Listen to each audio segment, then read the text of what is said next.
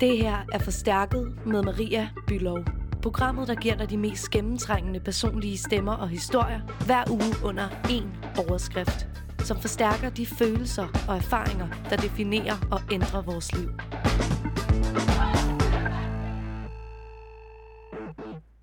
Charlie Uldahl Christensen arbejdede på et børnehjem i Tanzania, da han var 18 år gammel. Han var taget sted for at finde mening med livet og for at retfærdiggøre hans eget formål her på jorden. Det, der skete her, det var, at han oplevede på egen krop, hvor stort et problem det var at få fat i noget så basalt som rent drikkevand i den lokale Masai-landsby, som han boede i. En følelse og en mission, der lige siden ikke har ville forlade hans krop, og som har drevet ham til at stifte non-profit-organisationen Walking for Water, som netop har til formål at skaffe rent drikkevand til lokalbefolkningen i Afrika. Charlie han vandrede i alt 4 år og 4 måneder fra Østbjerg til Nigeria, før han i august 2019 blev deporteret tilbage til Danmark. I det her program, der kan du høre Charlies vilde og sindssyge rejse, og om hvordan den her oplevelse har mærket ham for livet.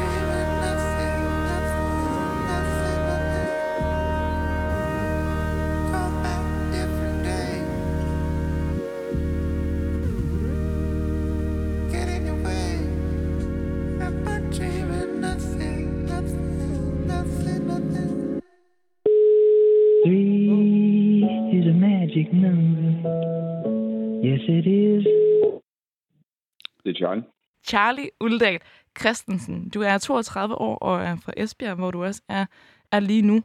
Du er iværksætter og stifter af Walking for Water, som er en non-profit NGO, som netop har til formål at skaffe rent drikkevand til lokalbefolkningen i Afrika ved at nedlægge vandstationer.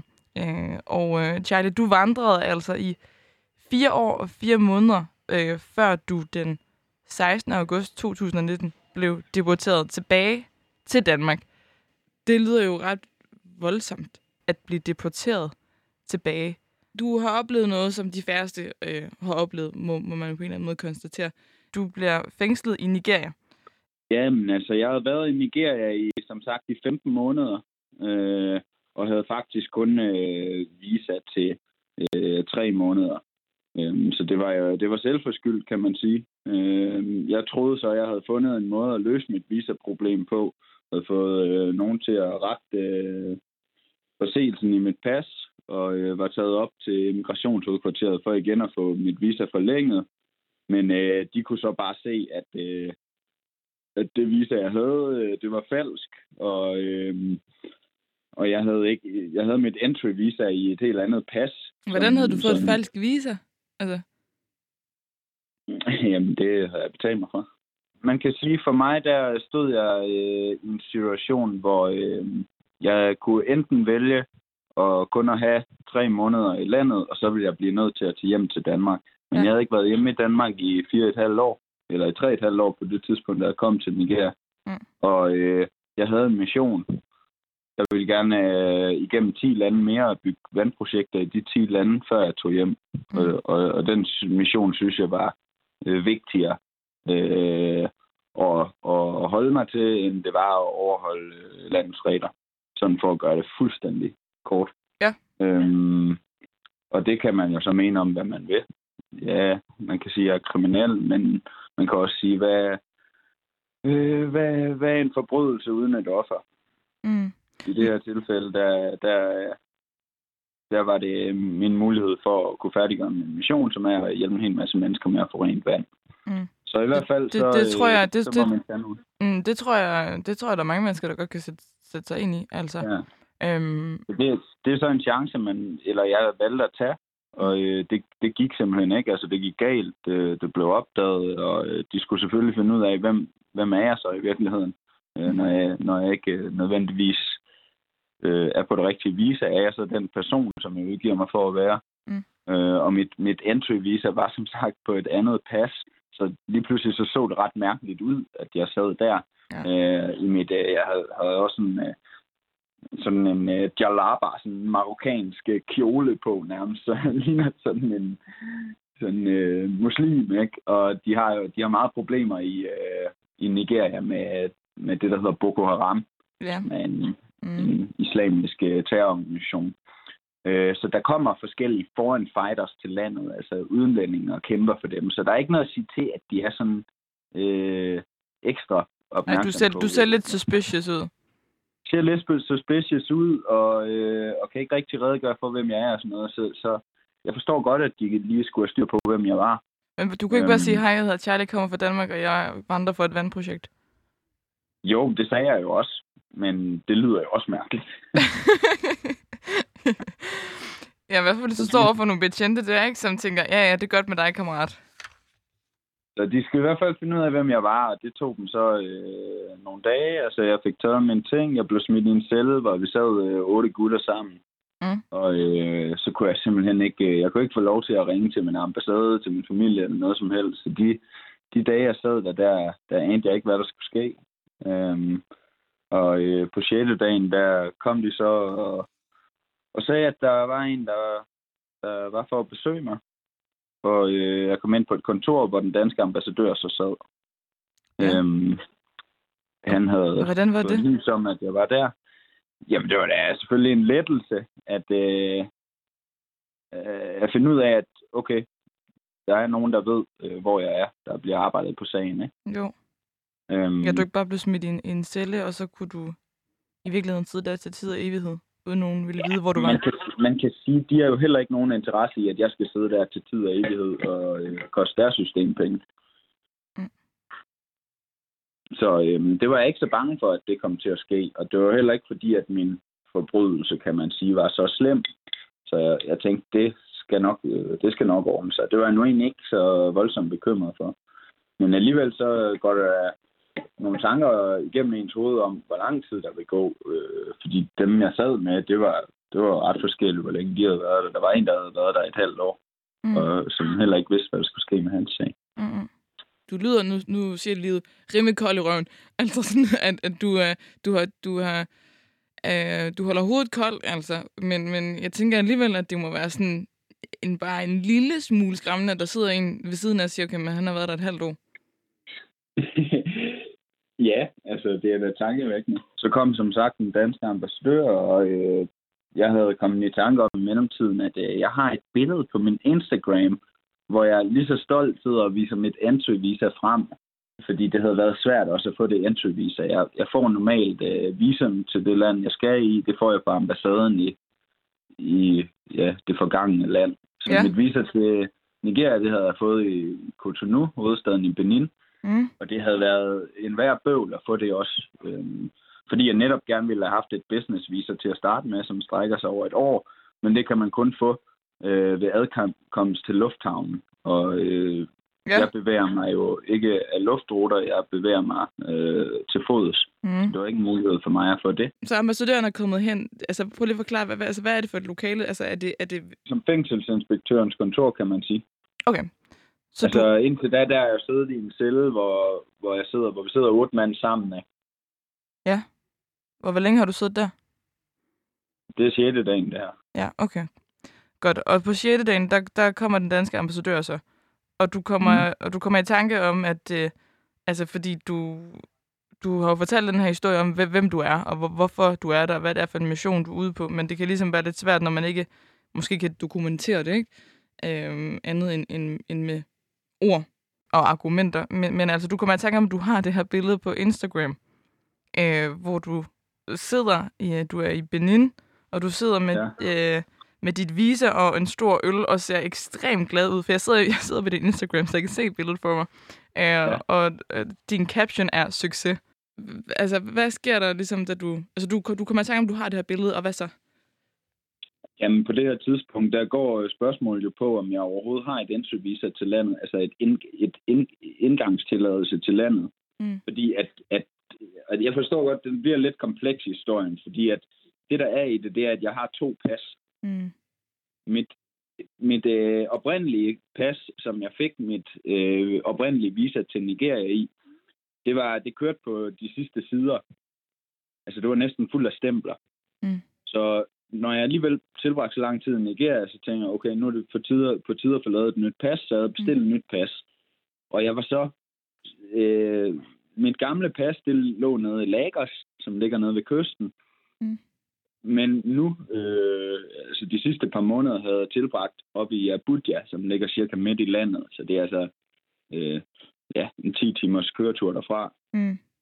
Og i det her nye pas, det var der, jeg fik lavet min forlængelse, visa-forlængelse, kan man sige. Mm. Så det var bare den, jeg havde med ind til migrationshovedkvarteret. Okay. Og de kunne så i første omgang bare se, okay, du har et visa i dit nye pas der, men det er ikke gyldigt, det er falsk. Så må vi se, hvad er din dokumentation for, at du overhovedet er kommet lovligt ind i landet i første omgang. Mm. Og så begynder jeg jo på det, jamen det er et andet pas, det ligger nede i Lagos og sådan noget. Det lyder jo også mærkeligt. Ja. Det forstår jeg godt, det er mistænkeligt gørende. Men altså, hvordan ender det her, Instagram, altså hvordan ender det her Instagram-billede så alligevel med at redde din røv på en eller anden måde?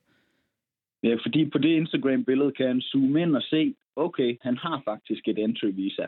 Det de taber lidt på, det er, at de ikke rigtig har styr på det i deres system. Altså, det kan jeg jo så sidde og sige til dem, jamen det må jeg jo også kunne se i jeres computerdata og sådan noget. Ja, det kan vi da også, men bla bla bla. Ja.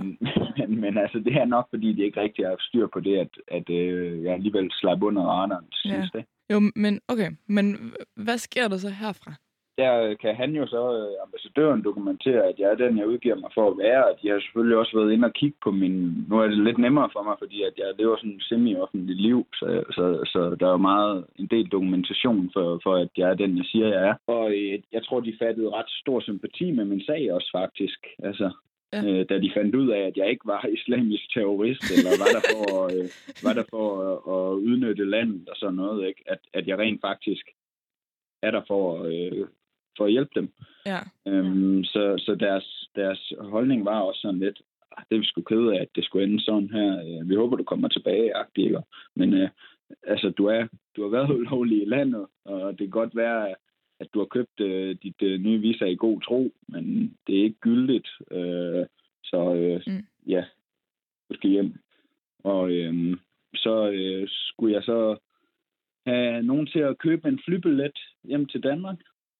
Og det var noget, ambassaden bare ordnet med mine forældre, faktisk. De ringede hjem til mine forældre, som overførte penge til en flybillet hjem, og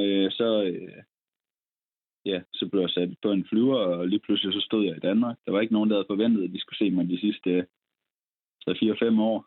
Mm. Inklusiv dig selv? Altså, det lyder... Ja, inklusiv mig selv. Det lyder ekstremt antiklimaks, altså fordi du har været afsted 4 år på det her tidspunkt, ikke? Og du er jo på ingen måde færdig med dit projekt.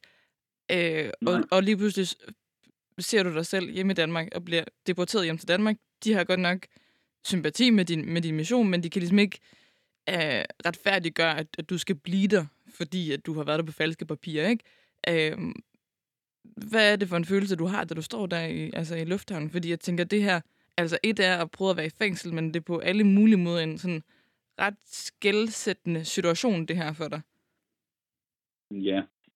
Altså, du har ret i, det er selvfølgelig et antiklimaks. Jeg ville gerne have haft, at det kunne fortsætte som en unbroken streak.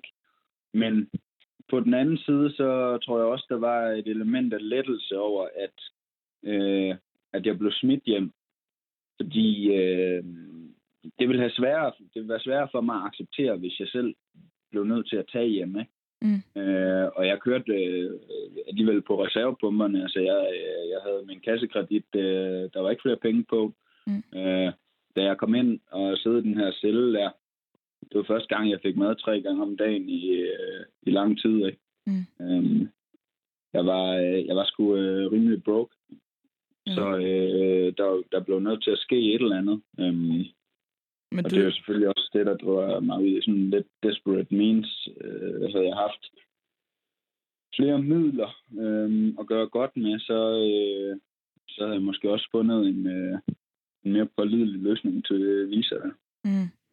Ja, klart. Men man kan sige, der er også noget, der hedder stædighed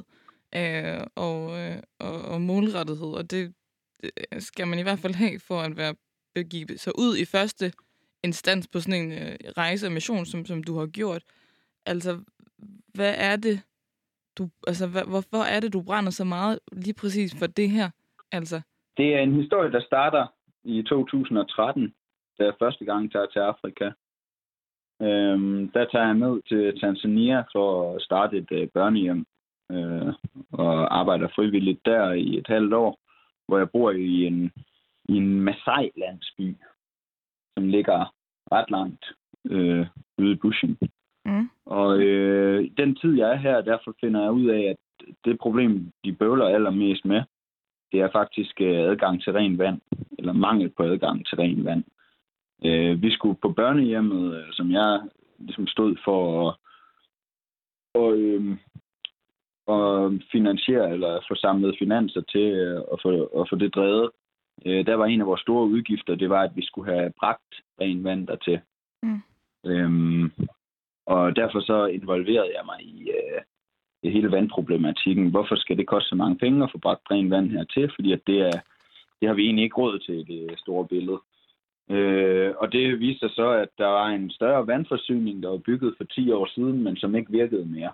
Og det resulterede nu i, at man måtte bevæge sig 19 kilometer for at komme til nærmeste rene vandkilde. Mm. For os kan man sige, det var okay, vi kunne betale os fra det, men for andre i landsbyen, der har de ikke samme muligheder, så de må ud og gå den her tur. Mm. Så jeg kunne sidde og se på, hvordan hver morgen, at kvinderne de sadlede deres æsler, og så begyndte de at gå ud efter vand og komme hjem først en gang sent om eftermiddagen, ikke? Mm. Med rent vand. Og det tænkte jeg, wow, tænk, at der er nogle mennesker, der mangler noget, der er så basalt. Det må virkelig være noget, som jeg kan være med til at ændre, ikke? Selvom jeg ikke er vandingeniør, jeg er heller ikke millionær, men bare det, at jeg bor i Danmark, har et netværk der, har nogle idéer inden for fundraising og sådan, det gør, at jeg kan måske være med til at rejse penge til en vandforsyning, der kan hjælpe alle de mennesker her. Men de her tanker, dem går du med helt selv? Altså, sådan, du har ligesom ikke andre ombord? Altså, du er dig, Charlie, og kan ligesom se, okay, det her, det er et problem, og du oplever det på egen krop, og tænker, okay, men altså, Ja, det kan godt være, at du ikke har alle midler i verden og alt, hvad du kunne ønske dig for at skulle starte det her, men om ikke andet, så har du viljen og mod til det, ikke nok vigtigst af alt, men altså, hvordan stabler man ligesom sådan et projekt på benene? Fordi en ting er, at jeg tror tit, det der afholder måske folk til at handle på de her ting, er jo, at man godt kan føle sig en lille smule magtesløs, fordi man ser al elendigheden, og man står her, hvad fanden kan jeg egentlig gøre, ikke? Altså sådan, og man måske kan tænke, okay, men jeg kan knap nok få det til at løbe rundt på min SU, men altså, men alligevel er man jo bevidst om, at man er langt mere privilegeret end så mange andre, og specielt de folk, du snakker om her. Walking for Water, som er dit hjertebarn og dit projekt, altså, hvordan starter man sådan et, når man bare er ene mand? Ja, det som jeg tog udgangspunkt i, det var, at jeg skulle rejse de her penge på en måde, som jeg selv var passioneret omkring. Altså lave noget, hvor jeg både havde fokus på at beskæftige mig med et eller andet, der interesserer mig. Fordi at hvis den lysten, den skal komme der indenfra, hvis man skal lave frivilligt arbejde, tror jeg. Og så skulle det som sagt have det her formål at rejse penge til vand, ikke? Og jeg fik bare en idé om, at hvad nu hvis jeg går til Tanzania, så kan jeg rejse en del opmærksomhed på den her problematik om, at der er mange folk, der skal gå langt for at få vand. Ja. Så det var simpelthen, altså sådan, man kan sige, din sådan PR-strategi. Ja, det kan man godt sige. Oprindeligt, der troede jeg, at jeg ville få et kulturelt tv-program ud af det. Jeg prøvede at pitche det til nogle forskellige produktionsselskaber, men havde ikke held med at få det solgt. Og lige pludselig så stod jeg på dagen. Jeg havde ligesom slået stort op, at den 18. maj på min 27-års fødselsdag, der begynder jeg at gå fra Østbjerg. Jeg kommer ikke hjem igen, før jeg nåede til Tanzania. Og havde taget nogle forberedelsesture, og havde pakket mine ting, og havde forberedt min familie, og alt var ligesom klar. Jeg havde bare ikke den der skide kontrakt. Men tænkte så, lad mig springe ud i det, så kan jeg pitche det sådan lidt hen ad vejen. Mm. Og ideen er så, at jo mere opmærksomhed, medieopmærksomhed, jeg ligesom kan få ud af den her rejse, ved at både at lave medier eller opslag på sociale medier, men også hvis man eventuelt kommer i noget konventionelle medier. Mm. Og det gør jeg, altså jeg kommer i fjernsynet i alle lande, fordi at de synes, historien er god. Mm. Og så at bruge den opmærksomhed til at række ud til virksomheder og sige, hvis du donerer så mange penge til, at vi kan bygge en brønd, så reklamerer jeg for dig til gengæld. Mm. Det er simpelthen det, der er konceptet. Altså at bruge opmærksomheden for rejsen til at promovere nogle firmaer, som så til gengæld vil finansiere nogle vandprojekter. Mm. Og det er jo sådan set et meget skudsikkert koncept. Ikke? Det kræver selvfølgelig, at folk de bider på, men hvordan... Altså en ting er, at folk eller medier vil skrive om det, ikke? Fordi det er sådan en... Altså der er selvfølgelig noget fascination ved det. Ham her gutten, han er simpelthen gud for Danmark. Hold nu kæft. Men noget andet er jo så også, at virksomheden ligesom skal kunne... Altså... jo ikke nok bare synes, det er interessant, men ligesom have hjertet med, ikke? Altså at blive overbevist om, at den sag, du går for, er reel, og den er vigtig. Men får du overbevist nogen om det? Ja, altså det synes jeg, da jeg gør, men jeg tror på mange måder, at måden, jeg har valgt at gøre det på, har større symbolsk impact end finansielt impact. Nu har jeg jo sat det op på den måde, at alle donationer går ubeskåret til vandforsyningerne. Så det betyder blandt andet, at jeg skal tjene penge til mit eget, for eksempel visa, mad, den slags ting ved siden af. Mm. Altså jeg får ikke nogen løn for det. Og det synes jeg, det er sådan, jeg gerne vil køre projektet, men det gør, at jeg bliver nødt til at stoppe op mange steder og netop fokusere på, hvordan tjener jeg så penge ved siden af, hvor det måske havde egentlig kørt mere effektivt, hvis jeg havde sat det op på en lidt anden måde. Mm. Også i forhold til, hvad kan man bruge penge på, sådan rent organisatorisk. Nogle gange så ville det for eksempel være en stor fordel, hvis der var et budget til at hyre nogle freelancers, som er bedre til forskellige ting, end jeg selv er. Jeg er jo ikke ekspert på alle områder, og når man ligesom er afhængige fuldstændig af frivillig arbejdskraft, så bliver kvaliteten også mere eller mindre derefter.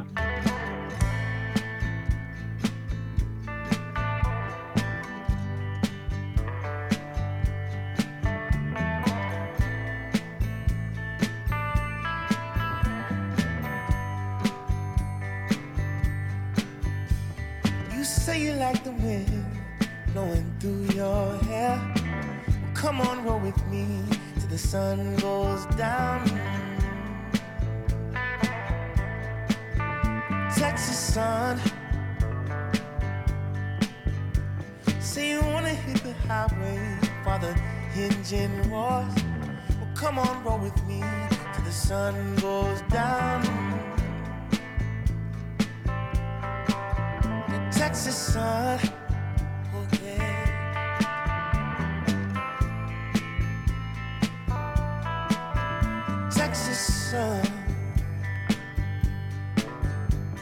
Caressing you from Fort Worth to Amarillo. Well, come on, roll with me till the sun dips low. Texas sun.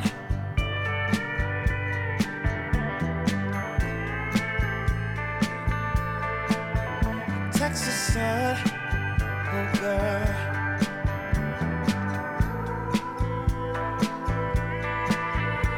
Texas sun. When I'm far from home and the cold winds blow, stuck out somewhere to folks I don't know. 'Cause you keep me nice and you keep me warm. Wanna feel you want me, can't wait to get back there again. Texas sun.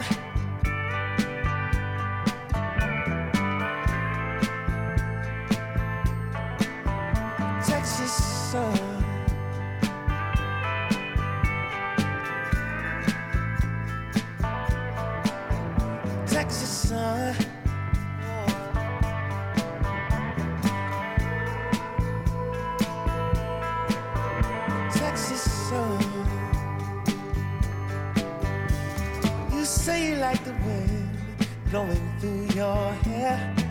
Well, come on, roll with me till the sun goes down. Texas sun.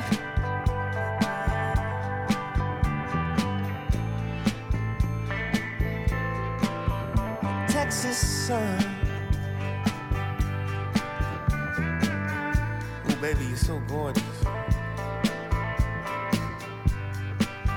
You and me, take a little trip in the big body. Take a ride with me, babe.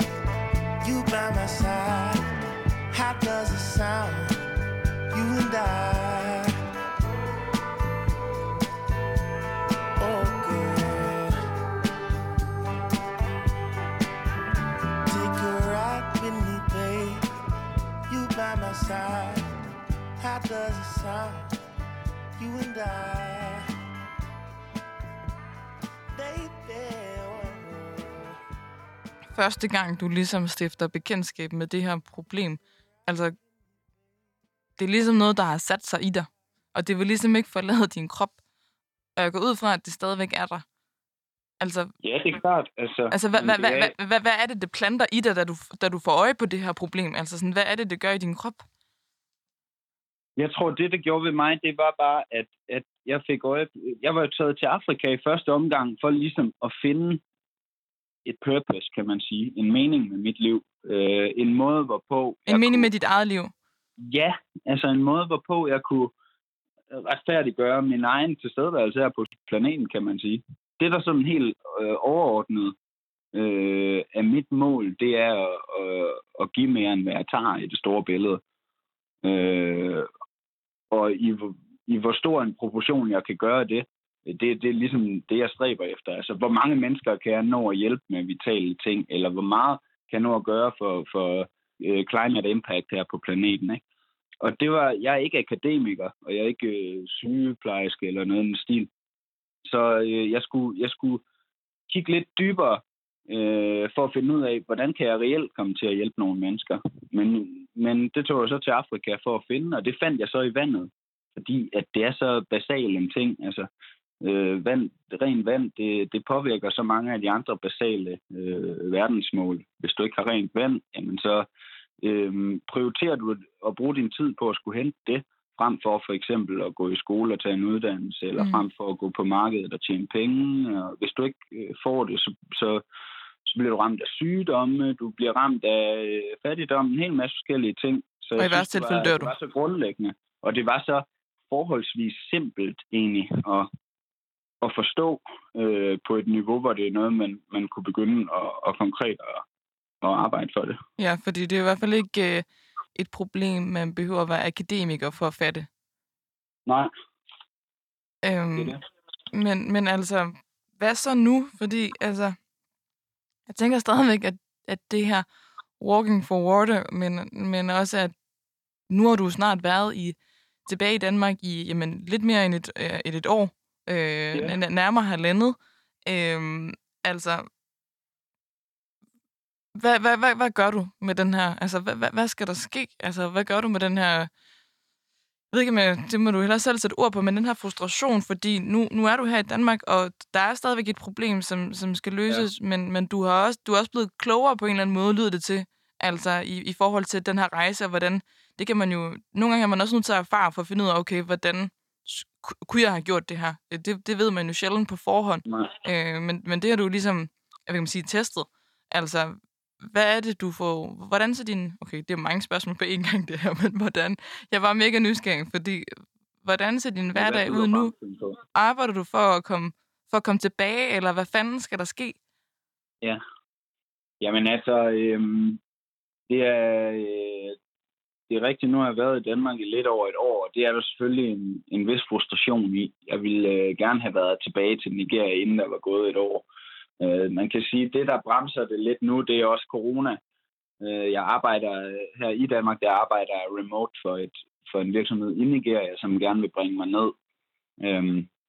Og det skal vi så lige vente til coronaen har lagt sig lidt, før det er realistisk, at jeg bliver hentet derned for at skulle arbejde fuldtid. Så er det planen, at jeg vil arbejde der i et års tid, for at få nogle penge på lommen, så jeg ikke igen kommer ind i den der... trumrum, hvor jeg, altså hver gang jeg putter mit hævekort i automaten, så er det sådan lidt 7-9-13, om der kommer noget ud af. Fordi at det hindrer mig også i at lave effektiv organisationsarbejde. Ja, det er jo svært, at man skulle gøre noget for andre. Men det er jo svært, jeg siger bare, at det er jo i hvert fald, det er jo svært at være noget for nogen andre, og kunne gøre noget for nogen andre, hvis du selv er fuldstændig udsultet. Og det kræver et vis overskud, du ved, at skulle, måske hele tiden også tænke over, at du skal lægge billeder op af, hvad du egentlig laver, så der er noget promovering. Og så jo også tænke over, at du er nødt til at tjene nogle penge, for at kunne overleve. Altså sådan nogle helt basale menneskelige ting, er man jo nødt til at have styr på, ikke? Eller og i hvert fald have med sig, fordi ellers så slår man jo sig selv ihjel. Ja, altså. Det er i hvert fald det, der er planen nu, at jeg skal lige have lidt at tære af på min private konto, før jeg går videre på min rejse, for at undgå, at jeg bliver smidt hjem før tid igen.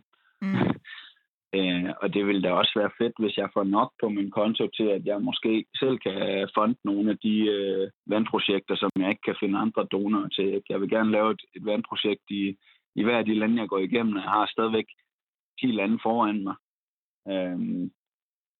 Så det, jeg arbejder på nu, det er sådan lidt større projekter, som hvis de lykkedes, så skulle der gerne være lidt på kistebunden til os at kunne tænke i den retning. Og det, som der så også er i det, det er, at de projekter, jeg er faldet over i mellemtiden, fordi nu har jeg brugt al den her tid i Afrika, hvor jeg netop har været bundet af, at organisationens... regler, som jeg selv har skrevet, så det er jo fint nok, at der ikke er nogen, der kan tjene penge på det, at det er fuldstændig frivilligt. Men jeg har ligesom lært, tror jeg, af min tid i Nigeria specielt, at jeg kan flytte meget større midler, hvis det er for profit. Altså hvis der er nogen investorer, der kan tjene penge på det, så det er altså nemmere, det er nemmere at finde investorer, end det er at finde sponsorer. Og jeg er faldet over nogle andre konkrete problemer, som jeg føler, at jeg kan være med til at lave et impact på, blandt andet omkring plastikforurening. Så det er der egentlig mit fokus, det er lige nu. Jeg har nogle forretningsplaner, som jeg prøver at finde investorer til i forhold til at for eksempel at stoppe 100 tons plastik fra at blive slusset ud i Atlanterhavet dagligt fra Nigerfloden. Mm. Og produktion af bioplast i Nigeria og den slags ting. Så det er lidt i en anden retning, men det er altså kommercielle projekter, som vil have et meget større reelt impact, end hvis jeg bygger 20 grunde i Afrika. Ja, for det jeg skulle til at sige, altså, du kan jo ikke nå at bygge brønde i...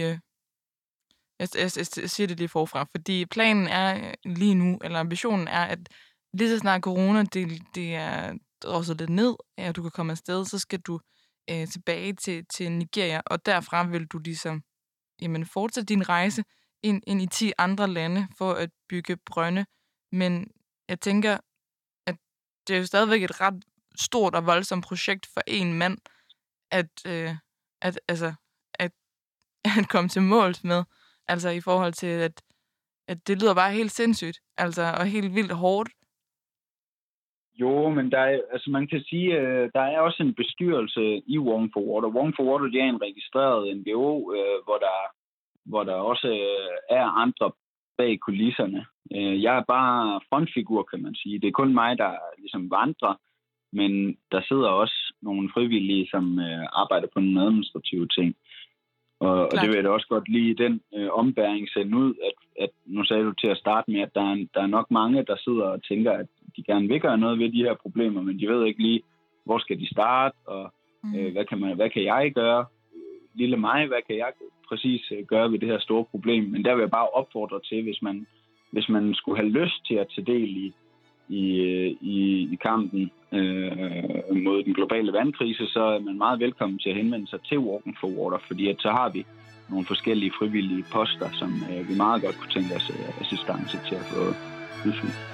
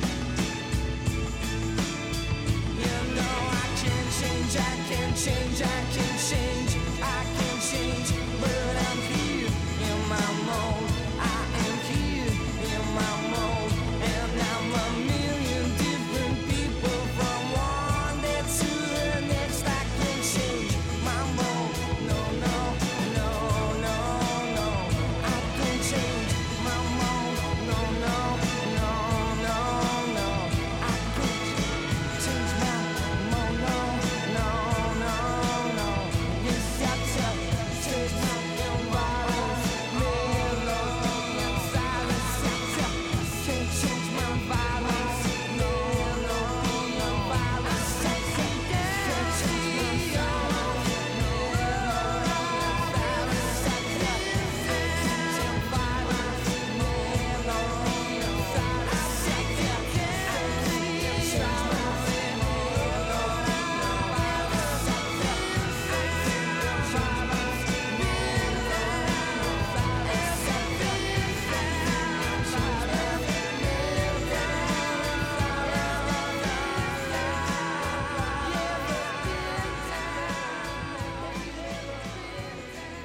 Altså, hvorfor er det lige præcis, at det er 10 lande mere, altså?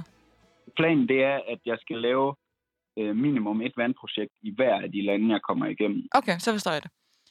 Så det, jeg har foran mig nu, skal jeg lige ud af Nigeria i første omgang, så er det Cameroon, så er det Equatorial Guinea, Gabon, så er det Congo Kinshasa, Democratic Republic Congo, Burundi, Rwanda, Uganda, Kenya og Tanzania. Det er den rute, jeg har foran mig. Så i hver af de lande skal jeg lave minimum et vandprojekt. Okay. Hvornår, og nu tænker vi bare sådan stort, men hvornår drømmer du om at kunne være i Tanzania? Og hvad er det sådan en, altså hvad er det du håber, der sker, når du er der? Så det lyder måske også lidt mærkeligt, men det er ikke fordi, jeg som sådan har travlt med at blive færdig. Jeg kan jo godt lide den her livsstil. Så det er ikke sådan, at jeg bare må rushe igennem. Jeg synes, jeg lærer utrolig meget undervejs. Så det er ikke sådan, at jeg har lagt sådan en helt vildt tight plan for, at nu skal jeg bare skynde mig at være færdig. Men det er klart, man kan heller ikke rigtig etablere sig og starte sådan andre ting. Jeg kan godt starte andre ting, men det er svært at starte familie og den slags, for eksempel, ikke? Når man ved, at man stadigvæk har sådan en rejse her foran sig, og ikke rigtig ved, hvor lang tid det vil tage, før man bliver færdig. Men hvor lang tid det helt præcis tager, det er svært at sige. Det kommer an på, om det lykkedes mig for eksempel at fortjene nogle penge, inden jeg begynder at gå igen. Fordi at hvis jeg har penge på lommen, så kan det gå noget hurtigere. Når jeg først går i gang, så kan jeg måske blive færdig på 2 år, når jeg først går i gang, ikke? Hvis jeg ikke har penge på lommen, så jeg skal stoppe op hvert sted for også at tjene penge ved siden af, så kan det være, at det tager dobbelt så lang tid. Ja. Man kan sige i hvert fald, at det uanset hvad, at det jo... jeg tror, da jeg stillede spørgsmålet, var det heller ikke sådan, men hvad er din deadline-agtigt? Fordi det kan jeg godt regne ud, det har man ikke med sådan et projekt her. Det er ligesom ikke rigtig muligt, og det er heller ikke muligt, at det er noget... at rushe. Det er ikke et projekt, der går hurtigt, og det er heller ikke det, der er mening med det. Men om ikke andet, så er der jo, som du selv siger, jo også nogle ting, du holder på standby. Og dit private liv sætter du på en eller anden måde lidt på hold, ikke? Nej, sådan vil jeg ikke sige det. Altså, det lige meget, hvad man laver i livet, så er der jo nogle andre ting, man vælger fra. Jeg vil ikke sige, at jeg sætter noget på standby på den måde, men jeg kan bare... Nu har jeg så været hjemme i Danmark i det her år, som sagt, ikke? Og jeg mødte ret hurtigt en pige, også efter jeg kom hjem. Og vi troede også, at måske at vi kunne få det til at fungere og sådan noget, men det er sgu svært at få at bygge noget op med et andet menneske, når det er så usikkert, hvordan ens eget liv kommer til at forme sig. Og når det ligesom er det, som kommer før alt andet. Og det er jo det, som jeg tror, folk de både finder fascinerende ved min historie, men som der også i sidste ende er uforligneligt med mit liv, ikke? At man kommer altid, lige meget hvad jeg ellers beskæftiger mig med, om det er mennesker eller projekter, så kommer det i anden række i forhold til Walking for Water. Ja. Så før at jeg kan være 100% dedikeret til noget andet, så bliver jeg nødt til at være færdig med den mission, jeg har sat for mig selv i forhold til Walking for Water. Mm. Men det er jo også en fuldstændig sindssyg egenskab at have, og det er jo også det, det kræver for at kunne gennemføre og starte sådan et projekt her i det hele taget. Men sådan, du er jo også Charlie og 32 år, ikke? Du er ung. Det er du jo så sådan, så på den måde er der jo også et eller andet du ved, jeg er jo bare nysgerrig på din person, ikke? Fordi at du er 100% dedikeret til det her, for det bliver man nødt til at være, men der må også, altså sådan, det er derfor jeg spurgte i forhold til det her med, om du sætter dig selv på standby, ikke? Eller sådan, men det er jo også, det er din person, og det er den du er, og det er den måde du har levet sådan de sidste, altså din 20'er og starten af dine 30'er, sådan her. Altså, hvad, hvis du sådan, altså må tænke, altså ud over alle rammer, hvad drømmer du så om? Hvad drømmer du om for dit eget liv? Altså det, som jeg drømmer allermest om, det er faktisk at gøre så stort et impact som muligt. Det, som jeg drømmer om lige nu, og det, der er det jo faktisk Walking for Water, der står lidt på standby lige nu, fordi at jeg tror på, at jeg kan løse et problem, som faktisk er større i forhold til det her med plastikforurening. Så der min umiddelbare største drøm, det vil måske være at promovere et koncept, som kan effektivt rense verdens mest forurenende floder for plastikaffald. Mm. Og det vil ultimativt, så kan det måske prevente 2 millioner tons plastik fra at ende i verdenshavene hver år. Det er jo umiddelbart den drøm, jeg arbejder på at realisere lige nu. Og så i forhold til Walking for Water, der vil egentlig drømmen vil være opfyldt ved, at jeg får færdiggjort min rejse. Jeg når i mål i levende liv og får bygget en brønd i hver land på min vej dertil. Mm. Charlie, tusind tak, fordi at du havde lyst til at snakke med mig og fortælle din helt vilde historie. Jeg ønsker dig alt det bedste, både for dig og for dit projekt.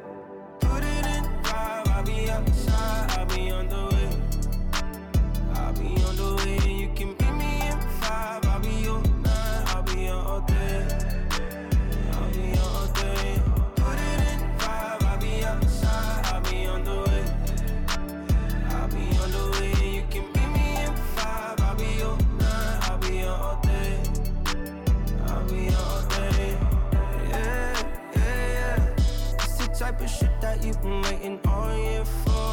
I'm making time for a minute. If you with it, got a lot of time. I just need somewhere to spend it. I just press a button and the top go missing. I kept the slip so you know it's not winning. Yeah, oh, what you wanna do? Worry about your friends that saw you this afternoon. I've been reading your mind. No fear, but you gotta let me know. I'm all ears and I got a lot of room. My way, if you wanna take it there, I'm on my way. Put it in drive, I'll be outside, I'll be on the way. I'll be on the way and you can beat me in 5. I'll be your 9, I'll be your all day. I'll be your all day. Put it in drive, I'll be outside, I'll be on the way. I'll be on the way and you can beat me in 5. I'll be your all day. I'll be all day. Drop top the Porsche, put that bitch's port out here in the field, oh yeah. I'm already, yeah, yeah. Come outside looking like a snack. Hurry up, get in, hell yeah. Come with me on this mission. Riding down the coast, I want up for sure. You said break a lead, I said pass the weed. Pull up to the grand bar, said you never been before. Put you in provocateur, girl, I made you me a more. You said you left your ex, that dude was always gassing. You said before me, you ain't never been this happy. You took a L with him and went in ever since. You hit my phone, I'm on my way, I cancel plans. I'll be on the way. I'll be on the way and you can beat me in 5. I'll be your 9, I'll be your all day. I'll be your all day. Put it in 5, I'll be outside, I'll be on the way. I'll be on the way and you can beat me in 5. I'll be your 9, I'll be your all day.